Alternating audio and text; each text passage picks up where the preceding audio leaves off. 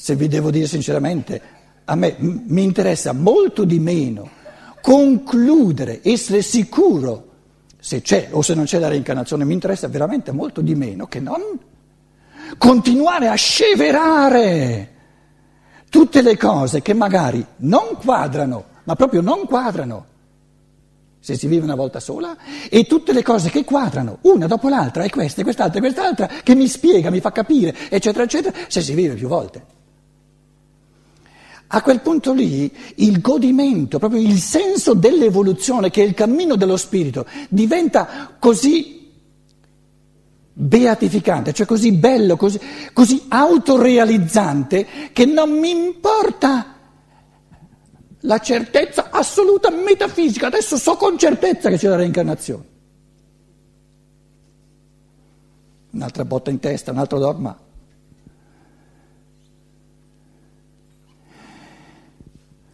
In fondo cos'è una certezza? un desiderio di siesta dello spirito, desiderio di essere arrivati, perché eh, insomma eh, si, fa, si fa fatica a restare per strada, invece è molto meglio godersi il camminare. E il camminare dello spirito è il pensare.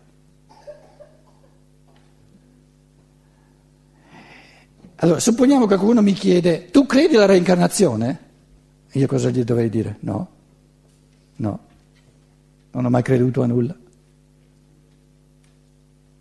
Forse ho creduto negli ultimi 6, 7, 8 mila anni, ma adesso basta. Insomma, adesso voglio capire le cose, voglio pensare le cose. Io risponderei, me ne occupo a livello di pensiero. Considero ogni giorno cosa salta fuori in una matrice di pensiero, in un modo di vivere col convincimento. Ognuno vive una volta sola e mi sforzo di considerare in chiave di pensiero cosa salta fuori da una struttura mentale, ma non soltanto teorica, ma vissuta, col convincimento ogni spirito umano. Ma altro che, altro che un paio di volte.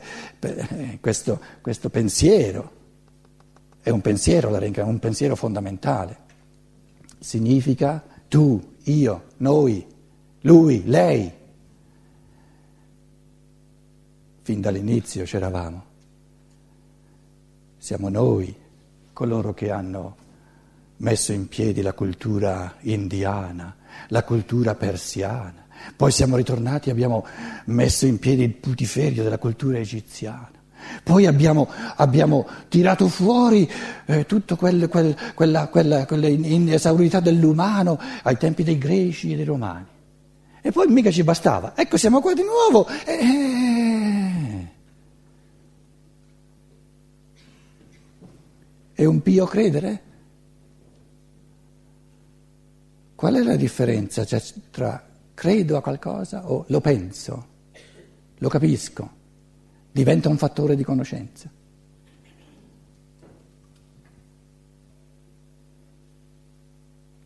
Credo che non è neanche la questione di eh, poterlo dimostrare a livello di pensiero. Quando diventa vita, allora lo capisco sempre di più. Soltanto se tu, in base al convincimento che ogni spirito umano, dall'inizio fino alla fine, senso e meta dell'evoluzione, accompagna tutta l'evoluzione, soltanto se tu con questa struttura mentale vivi il quotidiano, il rapporto con gli altri, il modo di guardare anche diciamo, agli elementi della natura, il modo di amare la terra, che, che si fa da sostrato per la nostra evoluzione. Se, io, se, io, se, se tu, tu, mostri una pienezza dell'umano più convincente, allora, allora non è più una credenza, allora diventa vita. E in fondo per il pensare umano è convincente ciò che diventa vita.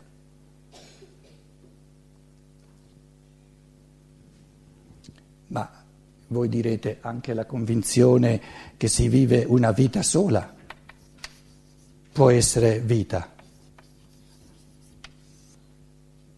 Una vita sola.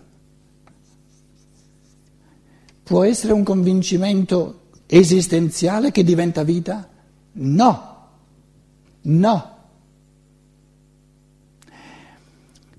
il pensiero, il convincimento o la credenza che si vive una volta sola è una carenza di responsabilità morale, è un vuoto.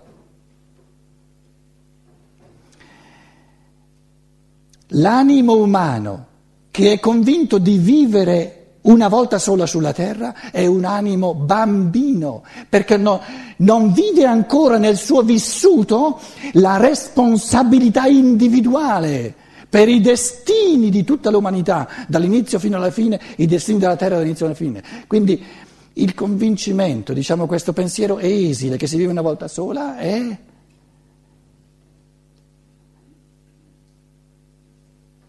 come eh, l'analogia funziona, eh?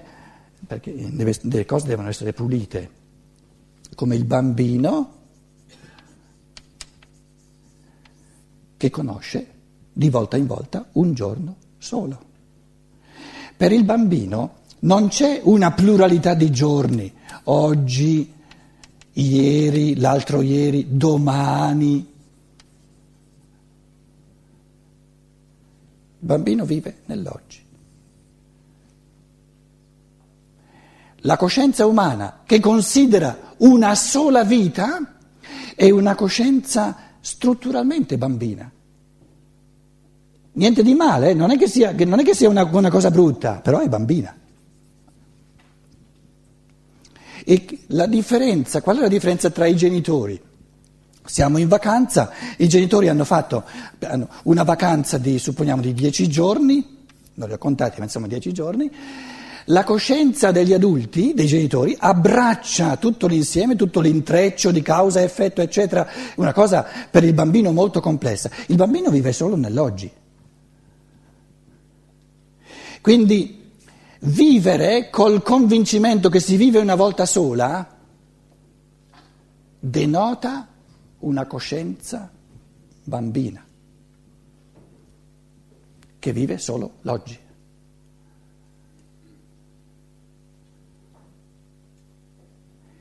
Si può dimostrare al bambino, si può dimostrare al bambino che ci sono diversi giorni intrecciati fra di loro e che questo giorno oggi non ha senso da solo, lo si spiega soltanto come risultato di tanti giorni precedenti e nell'intreccio, in quello che, che, che, si pianifica, in quello che da oggi salta fuori per domani, per dopodomani, eccetera, eccetera. Lo si può dimostrare a un bambino? No, funziona soltanto nella misura in cui il bambino cresce.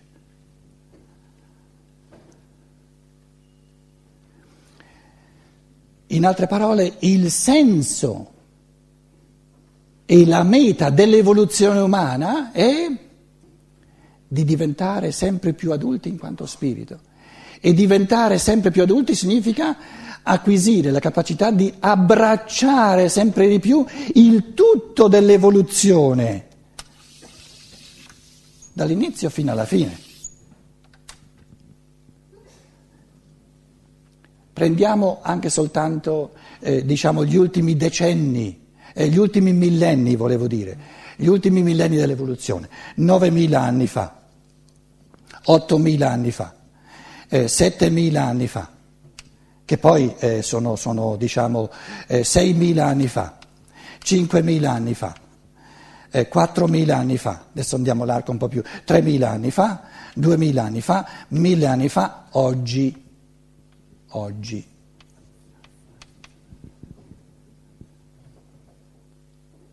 La domanda è, questa evoluzione c'è stata? Darwin descrive l'evoluzione delle forme corporee, delle forme diciamo, eh, de, de, de, dei minerali, delle piante, degli animali, eccetera. No? Quindi questa evoluzione c'è stata. Posso farla mia? Certo che posso farla mia. Posso farla mia nella misura in cui entra nella mia coscienza. Così come il bambino, no? questa, questa, pluralità di giorni la può far sua, diventando adulto, ampliando la sua coscienza, diventa capace di, di abbracciare nella coscienza una pluralità di giorni. Nella misura in cui io, in quanto spirito, in quanto spirito pensante, riesco a capire queste variazioni sul tema dell'umano, il tema è l'uomo, sempre l'uomo. Però una variazione sul tema è, diciamo, la cultura indiana. Poi 2160, il Sole passa ogni 2160 anni in un altro segno zodiacale, quindi una soglia molto importante. Poi vengono i persiani, un'altra variazione sull'umano. Poi vengono gli egiziani, un'altra totalmente diversa variazione, dove culturalmente, anche tecnicamente, tutt'altre conquiste. Poi vengono i greci e i romani. Poi veniamo noi, adesso siamo già qui, noi oggi. Chi mi impedisce? Se sono uomo, se sono uomo, se sono spirito umano, di far mie tutte queste variazioni. Nulla mi impedisce di farlo. Perché se io non fossi capace di far mio tutto ciò che era la cultura indiana, di far mio tutto ciò che era la, la cultura persiana, egiziana, greco-romana, non ne capirei nulla. Perché io posso capire? Perché capisco? Perché tutto fa parte di me. Perché in me c'è potenzialmente tutto l'umano. Se ho la capacità di cogliere in me, nel mio spirito, con la mente, col cuore, tutte queste variazioni dell'umano, chi mi vieta di averle vissute? Le posso capire soltanto se le ho vissute. Quindi sorge la domanda, ma allora lo studio dell'evoluzione diventa un'anamnesi personale, un'anamnesi individuale è un ricordo del mio passato.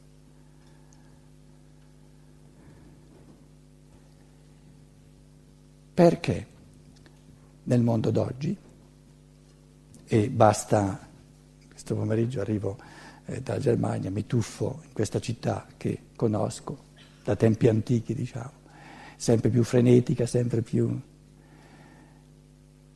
Perché e mi ponevo di nuovo questa domanda, perché aumenta nel mondo d'oggi il senso della solitudine? Proprio in base a questa frammentazione, in questa dispersione della vita, questo bombardamento con le percezioni, ma poi uno scappa in casa, la televisione è di nuovo bombardato. L'aumento, la, la, domanda che stiamo ponendo questa sera è il senso e la meta dell'evoluzione, diciamo eh, eh, eh, le origini dell'uomo e della terra, l'evoluzione secondo, secondo Darwin e secondo Steiner. Un motivo per cui il senso di solitudine, proprio diciamo in una, in una umanità dove la comunicazione, i medium di comunicazione, vanno al parossismo, che non si può stare più neanche un quarto d'ora senza, senza eh, cellulare in modo da essere sempre raggiungibili. E come mai gli individui si sentono più soli che mai se sono in continua comunicazione? È perché il senso della vita, la capacità di ritornare alle origini per abbracciare poi fino alla fine? L'origine e la fine, l'inizio e la fine, questa, questa, questo compito evolutivo dello spirito umano nel momento presente di realizzare il senso totale dell'evoluzione che nel mio spirito, nella mia mente è presente qui e ora l'inizio, l'origine spirituale dell'uomo ed è presente il dinamismo di evoluzione dell'umano, questo compito bellissimo di realizzare nel momento presente il tutto, il significato complessivo dell'umano, viene lasciato all'individuo. In altre parole, noi adesso varchiamo una soglia, è la soglia diciamo dalla, dalla pubertà, è la soglia dal, dalla conduzione dal di fuori alla conduzione nella libertà, diciamo dalla conduzione eh, alla libertà. All'individuo viene detto, eh, caro essere umano, Tu vivi in un tempo, ti sei incarnato in un tempo in cui la tradizione non sostiene più l'individuo. La religione tramandata non sostiene più l'individuo. Non c'è più una legge o dei comandamenti per cui tu trovi il significato della tua vita obbedendo ai comandamenti. Tu vivi nella prima epoca umana in cui l'individuo viene lasciato a se stesso. E questo è il senso più profondo del tempo in cui viviamo. Cari amici, mai l'individuo umano è stato lasciato così micidialmente e amorevolmente a se stesso come oggi.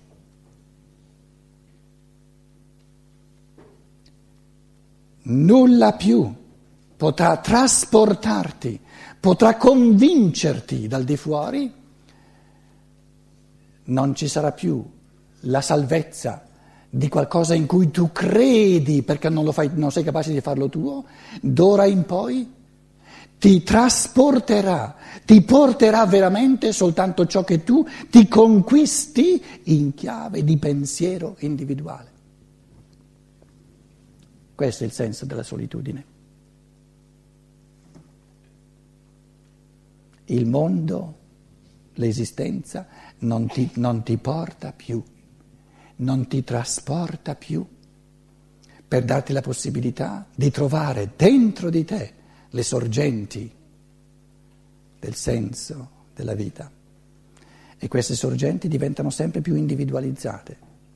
Lo vedremo domani e dopodomani, cosa vuol dire costruire, creare un mondo di fantasia morale, di fantasia intellettiva e morale, un mondo del tutto individuale che non c'è in nessun altro essere umano.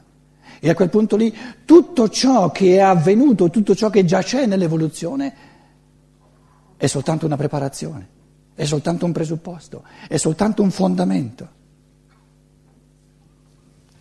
Tutto ciò che c'è al mondo è soltanto una base e il senso di questa base è ciò che io compio individualmente, ogni individuo.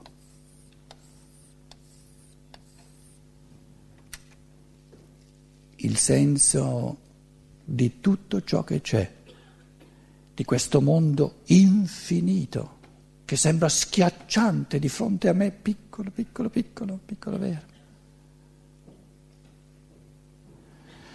Il senso di tutto ciò che è già stato fatto. tutto ciò che c'è trova un senso soltanto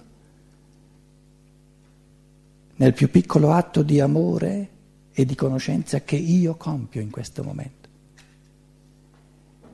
E tutto ciò che c'è, tutto il mondo già presente, vale nulla in confronto a ciò che l'individuo crea con amore a partire dalla libertà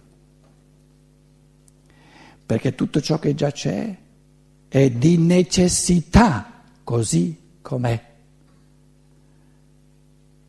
Ma ciò che io creo in questo momento è libero.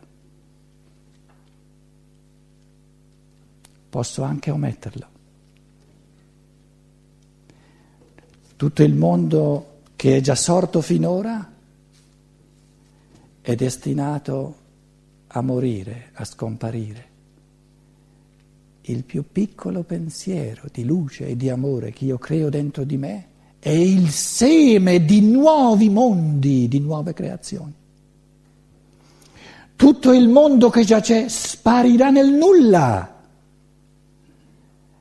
E da questo apparentemente nulla che io creo in un pensiero sorgeranno mondi nuovi.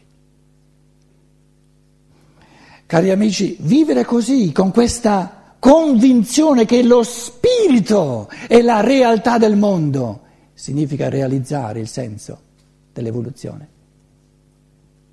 L'origine dell'uomo è lo spirito, perché l'uomo è spirito.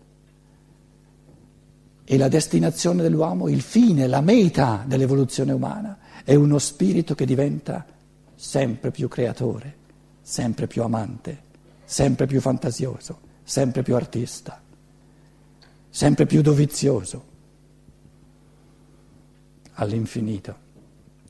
E questa prospettiva infinita di evoluzione dello spirito viene chiamata Dio. Quindi Dio, la parola Dio significa la prospettiva infinita dell'evolutibilità dello spirito umano. Questo è il significato reale, non manipolante, non alienante della parola Dio. La potenzialità all'infinito dello spirito umano di evolversi in chiave intellettiva e in chiave morale, all'infinito. Da umano che è, da prima passivo, recipiente, diciamo, lo spirito umano diventa sempre più divino. E divino significa, sempre più divino significa sempre più creatore, sempre più artista.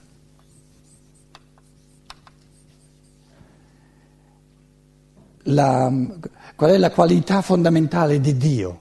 Dio. Questa parola è diventata eh, non più usabile, vedremo anche la parola Cristo che, che, che non, si, non si fa più usare. Ma la qualità fondamentale di Dio è che è creatore se no non è Dio.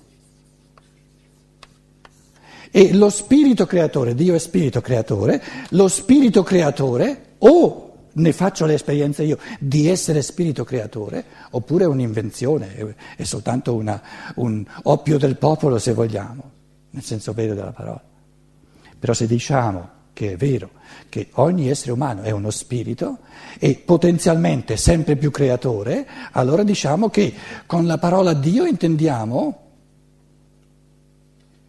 l'inesauribilità della creatività dello spirito umano. Lo spirito umano è potenzialmente inesauribile nella sua creatività. Non ci sono limiti a ciò che può creare lo spirito umano in chiave di conoscenza, di scienza, in chiave artistica, di, di, proprio di trasformare, trasfigurare il mondo visibile e in chiave morale, nel senso di riscattare, diciamo, dall'incantesimo delle nostre fiabe tutto il mondo degli animali, tutto il mondo delle piante, delle pietre, per farli entrare per la porta del pensiero, per la porta dello spirito dentro l'umano che diventino anch'essi parlanti, pensanti, camminanti come l'essere umano.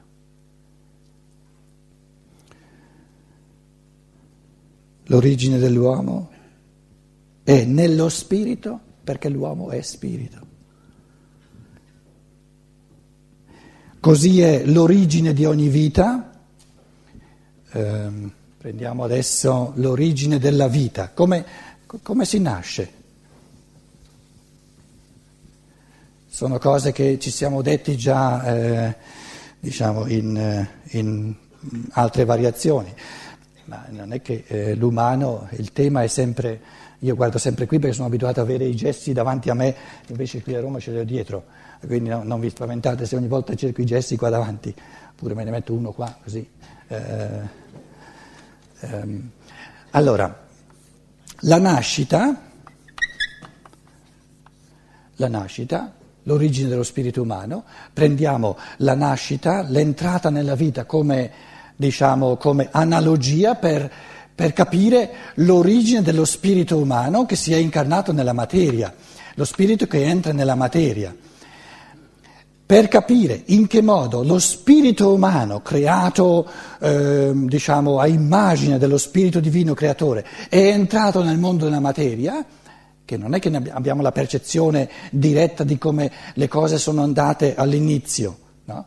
Allora usiamo l'analogia, usiamo l'analogia della vita, no? qui l'origine prima dell'uomo. Per capire l'origine prima, guardiamo come avviene la nascita.